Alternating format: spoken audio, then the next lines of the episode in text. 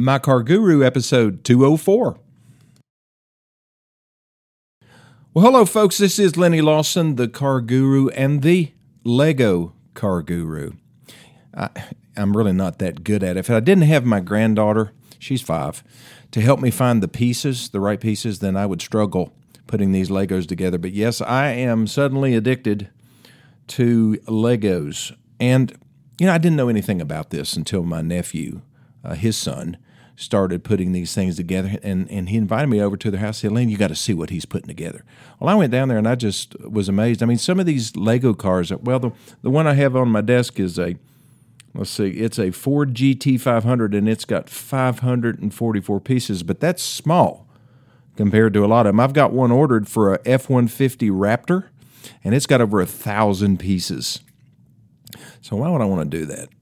Well, you know, when I I'm trying to find stuff to do with my grandkids that, that they will remember something we can build. I think when you build something with a child, whether it's you know just playing in the dirt with them or or you know building a tree house or putting up a swing set, something.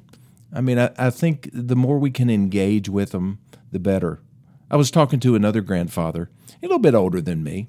He said, "You know, I just we we lived in different areas, and you know, I got of course they knew who I was, and they'd give me a hug, and then they'd run off and do something else. But there was just never any real interaction with my grandkids, and I just didn't want to be that way. Of course, you know, in, with regards to my son, and he, he passed away, and then his son was two when that happened, so I felt an obligation there to kind of step in for my son, and and so it really changed my paradigm. You know that word? That's my viewpoint of the world, and it changed the way I looked at things and my responsibility as a, you know, kind of a parent then. And so I'm enjoying it, and I'm enjoying building these Lego sets. I just uh, we just built a Ford GT, which is a race car, and then we built a Ford Bronco, and we're getting ready to tackle this. yes, she does like cars, thank goodness. You know, if she didn't like cars, you know what she really likes is helping me find stuff, find pieces. You know, because I'll Ivy, I can't find it. Where is this? Here it is, pop pop. And so it's a you know something that we can do together. So I would encourage you as a grandparent or even a parent for that matter. I know you're busy, you're working, and you got all kinds of stuff to do, and sometimes your kids can just make more noise and and really get on your nerves. And I know, I mean, I, my kids got on my nerves too. And it is different when you're a grandparent, isn't it? Grandparents. But we need to engage with them. And, and I've found that these Lego sets are e- easy, even for my big fat fingers that you know have some degree of arthritis in them. So anyway, I'm going to keep on building Legos. And speaking of building things, the auto industry, working I guess at times hand in hand with the federal government, have been working over the last 50 years to make cars safer. And they kind of reached a point where, you know, actually doing physical things, mechanical things, it, it was about all that uh, they'd gone about as far as they could go. You know, with the advent of anti-lock brakes, made a huge difference in the safety of vehicles, traction control, dynamic stability control. These were where uh, technology started uh, getting involved. You know, before it was like, well, let's make the bumpers bigger. You know, let's put in a collapsible steering column. Let's actually put a pad on the dash instead of just raw metal. What do you think about shoulder harnesses? You know, those kinds of decisions.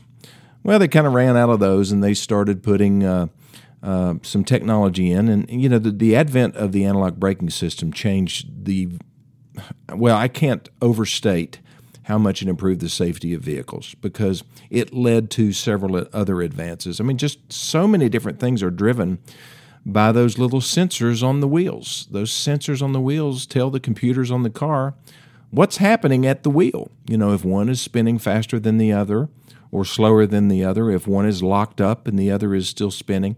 You know, and that signals to the computer on the car to uh, release the brake pressure for just a fraction of a second on one wheel, which allows it to get traction. You know, it also puts braking to a maybe the left rear wheel to correct a situation where you've gone off the road and the car is getting ready to, you know, to maybe roll over, and it pre- prevents that. So, you know, those types of technological advances have been great. But now it's gone into a whole new level. And most of this stuff now is about collision avoidance and also about whether or not the car can actually drive better than you can, you know, with computers. And you just take your hands off the steering wheel. We're not there yet. You know, there are no vehicles on the road right now um, that use any kind of full automation. They're they're not approved. You're, the driver still has to be attentive. You can't go and take a nap in the back seat. Although I think some Tesla drivers have tried that. Uh, I was following a Tesla Tesla driver one time and pulled up beside him. He was in the fast lane, going too slow, and um, he actually had his uh, iPhone up on the dash and watching a movie. You know, while he's going down the road do you really trust some engineer in California or, or, Detroit to drive your car for you? And he's doing it with computer code and relying on the sensors. I don't, and I'm not gonna, you know, for some time. But some of the things like, I don't know, lane departure warning, lane keeping assistance, forward collision warning, automatic emergency braking. I've had these work, you know, when I'm backing out of a parking place and you know, since I'm old now and I really can't turn my head as good as I used to, so I use my camera. And sometimes you miss some things. You there's still blind spots. You got to use a combination of your mirrors and your camera if you want to be thorough, so that you don't run over some old lady in a shopping cart. But uh, yeah, I've I've had a couple of emergency braking things. I thought I had hit something. Actually, that's what it feels like. But the car just stopped and, and to prevent me from hitting something. That's great technology there's one problem.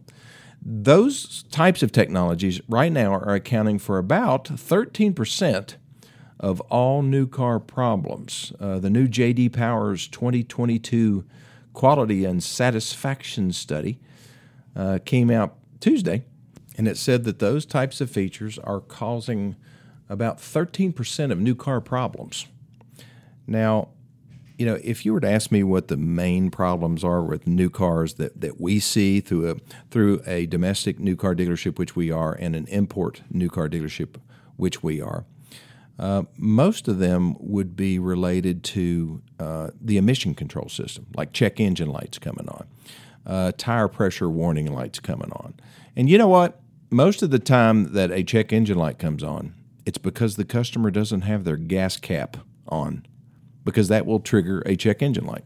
So if you don't, you know, turn that that gas cap until it clicks, or on a Ford, uh, Fords don't have gas caps, so you just have that. You got to make sure that door is closed, and that'll trigger a check engine light. But but you know, occasionally we have uh, we have a transmission issue or a recall issue. Very seldom do we have internal engine problems. But we're having a lot of electronic issues because there's just so much on the vehicle. And like when an infotainment system, that used to be called the radio, but the infotainment system kind of goes haywire. And um, you know you've got, and those are expensive to repair. But it's not just the, the brands that I represent; it's all of them all of them are having issues and these new new technology a lot of it is is just owner confusion you know, people says or think that because they have lane centering or steering assistance, that it's a self-driving car. It's not. You know, the car is not. Um, these these systems are not perfected. And anything that to me that involves removing your hands from the steering wheel is not good. Now, some of you out there say, "I would love to be able to take a nap." You know, while we're driving to Nashville, and just let the car do it. Would you do that though? I mean, I just don't trust the, the stuff. Cadillac has Super Cruise. Nissan Infiniti has Pro Pilot Assist. Tesla has Autopilot. Um, you know, and, and as far as if, if people have this and these cars are doing more and more, then people are going to do a lot of non driving related activities like eating or texting, you know, while their uh, partial automation systems are, are supposed to be working. But the thing is, they're partial emphasis on partial. What concerns the Insurance Institute of Highway Safety even more is that 53% of Super Cruise users, 42% of autopilot users, and 12% of the ProPilot Assist users said that they were comfortable treating their vehicles as fully self driving when the technology offers no such ability. You think that's the salesperson's fault for just not explaining it to them when they bought it? Have you ever heard of reading the owner's manual when you buy a car?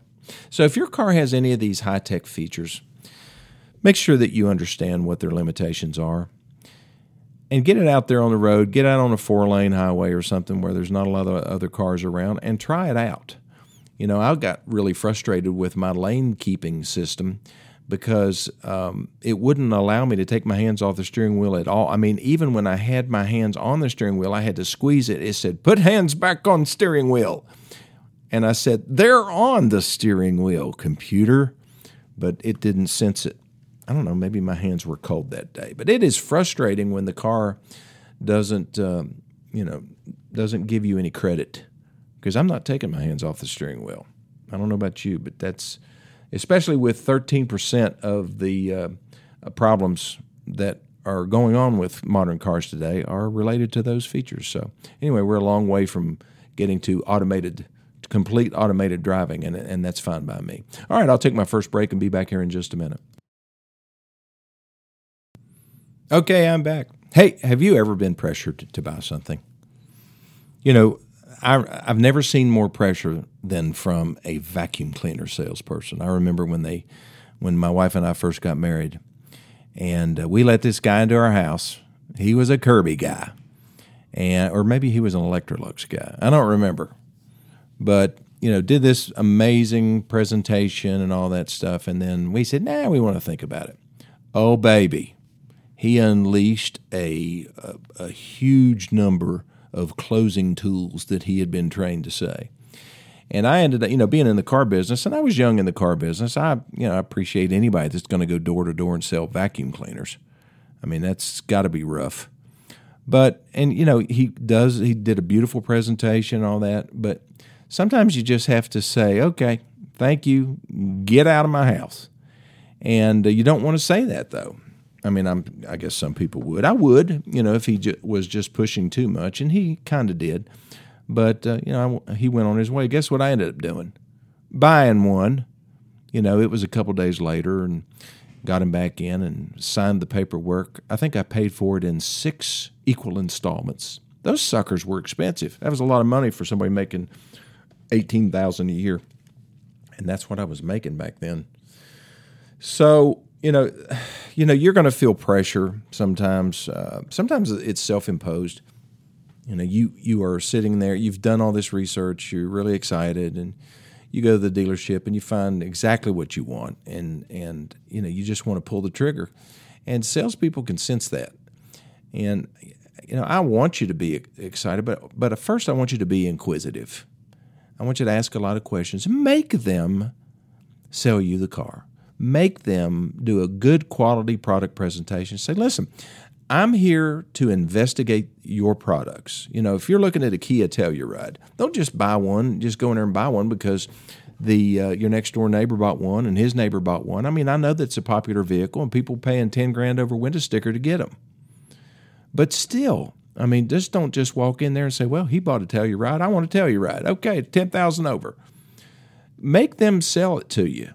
I mean, get a full product presentation. The Telluride may not be the vehicle for you. Maybe you need a Toyota Highlander. Um, maybe you need a Ford Explorer, something that actually would meet your needs better. But you need to understand the features and the benefits. And if you tell them on the front end, you know, and I always recommend to people to tell them on the front, I'm not buying a car today. And then you'll see this silence. Okay, well, uh, when do you think you'll be in the market? If they say that, then the, you're at the wrong place. What they should say is just, fine, no problem. What kind of information can I share with you today that will help you make a decision? You know, wh- what would you like to see? Is there any particular model that you would like to check out? Yes, there is. I want to see a Kia Telluride. Well, we don't have any. We're sold out. No. You know, let's say they have one. Say, well, I'd like to just look it over. I'd like for you to tell me all about it. Let's just go around the car. I want to see under the hood and under the, you know, the rear hatch. I want to see how the seats work, how the seats fold up and back. You know, these things are like Swiss Army knives. I mean, they're very complex. And if you uh, are having a salesperson, you know, you just don't stand at the car and look at it and then get in and drive it. Because don't you want to see how everything works? How accessible the back is, how easy is it is it to fold down the seats? How much storage does it have? How many cup holders does it have? You know, when this, if you're sitting in it, some some cars don't even have any kind of a shade over the sunroof now. They're just glass. Is that going to get hot? I mean, if I have a bald head, you know, then that, that could get hot. So, you know, all of this to make the salesperson work. You've already told him you're not buying a car today. Now he knows that you may change your mind, so he's going to work hard for you. And then make sure you go on a thorough test ride. Um, because all cars do not drive the same. Just because it's new doesn't mean it's not going to have a lot of tire noise. You know, you get it out on the road and you'll you'll say, "Man, I'm going to have to turn the radio up. This thing has a lot of road noise." Well, that's just the way Hondas are. And it's true. Hondas have more road noise than just about anything else. I think it's because they use such hard rubber on the tires that they use. And maybe there's just not as much sound deadening stuff. Maybe Honda buyers don't care. But I do. I don't want to drive a car with a lot of road noise. So if you drive it and you can't see out of it, you know, you're trying to park and say, Golly, I cannot see out of this thing. This seat sits too low. This seat sits too high. I can't get in and out of this thing. You know, let's say that you're hauling some some elderly folks around and they're going to have to be able to get in that car and get out. Have you noticed how how wide it is, how much space there is between the edge of the seat and, you know, the door? Some of them are I mean, it's quite a stretch. You almost have to pole vault it that didn't work with my aged parents. You know, I had to get something that had a very that the seats were really close to the outside, and that's hard today because of all of the side impact protection. You know, the doors. Have you ever noticed how the the doors keep getting taller and the windows keep getting smaller? You know, that's not just a design trend. That's because of federal uh, crash safety and Insurance Institute of Highway Safety. They have made it such a big deal to get great ca- uh, crash ratings that they've had to make the doors bigger because you can't put an airbag or a steel beam in glass. You can only put that in a door. And so they've made the doors wider with more stuff in it, including airbags, side impact airbags, and and and the A, the B pillars on cars have gotten really thick, you know, because they want you to be able to survive a, you know, somebody t-bones you, and, you know, that's absolutely very important. So all of these things are, are features of the cars. You know, nobody ever looks under the hood anymore. I mean, why look under the hood? Do you ever check your own oil or, you know, add windshield washer solvent or anything like that? Do you always rely on somebody else to do that? You know, if you if your husband does it and you don't care, then you don't need to look under the hood, but you need to know how it accelerates. How does it feel when it shifts? You know, when these when the air conditioning's on, do the vents? You know, like I was driving a vehicle the other day that the, I couldn't get the air off of me. You know, even when I put it at my feet, it was still some. It was coming from one of the vents, and I couldn't get it to stop, and that would be very irritating. Wouldn't you want to know that before you spent fifty grand on a car? I would. And then if the salesperson, you know, at the end of the conversation, he said, "Well, would you like to see some numbers on this car?" Well, no, not at this time. I know what the MSRP is, and uh, we're just going to go and work on our budget a little bit. So it gives you time to percolate. You know, it gives you time to just go home and, and talk about the, the things that you like, the things that you didn't like. It lets you decide, well, maybe we should go look at a Toyota. Or maybe we should go to the Chevy store and check out a Venture, or not a Venture. What is that? Uh, what is that? Oh, the Blazer. You know, the Blazer SUV. I remember the old Blazers. That new Blazer shouldn't be called a Blazer. Now the Bronco, that was an pr- appropriate name because the Bronco is all boxy and everything, but that new Blazer. Hmm. But anyway, this is what people go through when they're buying cars, and you bought cars before, and I'd like to know how what percent of people buy cars the, the first time they walk in, and uh, they end up making a decision to buy the car, and how often they regret it the day after. There's a lot of things you can regret the day after, but when you sign a contract and you've driven home in the car, there is no three day right of rescission, you know, like a lot of people think there is. There is on a mortgage, you know, when you buy a house, but there is no three day right of rescission on a car purchase. You can't take you can't buy it on Saturday and take it back on Monday and expect them to take it back. Now I have taken many back um, over the years, and most of them I really didn't want to and about half the time, people would turn around and buy something from me. But a lot of people just go out. Can you imagine buying a car and making that big of a decision, and by Monday you've changed your mind? You shouldn't have been there anyway. You shouldn't have got that far. So I'll take my last break. Be back here in just a minute. Okay, so you have decided not to buy the car today. What happens next? Well, a lot of dealerships you're going to get TO'd. That stands for turned over. And that's when that real friendly manager shows up. And he may, I mean, that's okay, folks. I mean, his job is to make sure that his salespeople are doing their job. They don't like to see people walk out unless they're sure that they have all the information that they need to make a good decision. Now, the average salesperson, the average manager knows that the, the average customer traditionally is going to shop at multiple different dealerships. Now they do it on the computer most of the time, and usually when somebody comes in to buy a car, they've already decided, and maybe they've even interacted with the internet department, and they're just coming in to kind of finalize things, and that's a different scenario. You know, if you've done the work and done the research, but still, if you haven't driven the car and experienced it and actually let them do a, a really thorough, we call that a walk around, a thorough walk around demonstration of the car, you know, you might change your mind.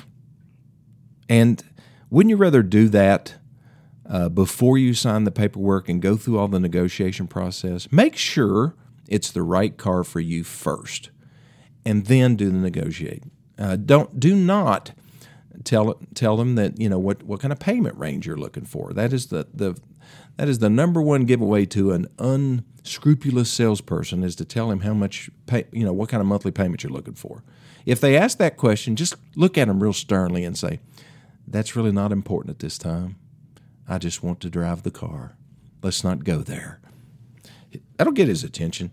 He might TO you to a manager, and a manager you know, may if he tries to push too hard, try to get you to, you know, get some at least folks you can look at some numbers. Well, if you're up to that point you feel comfortable, fine, but that's when the pressure, that's when the heat's going to come.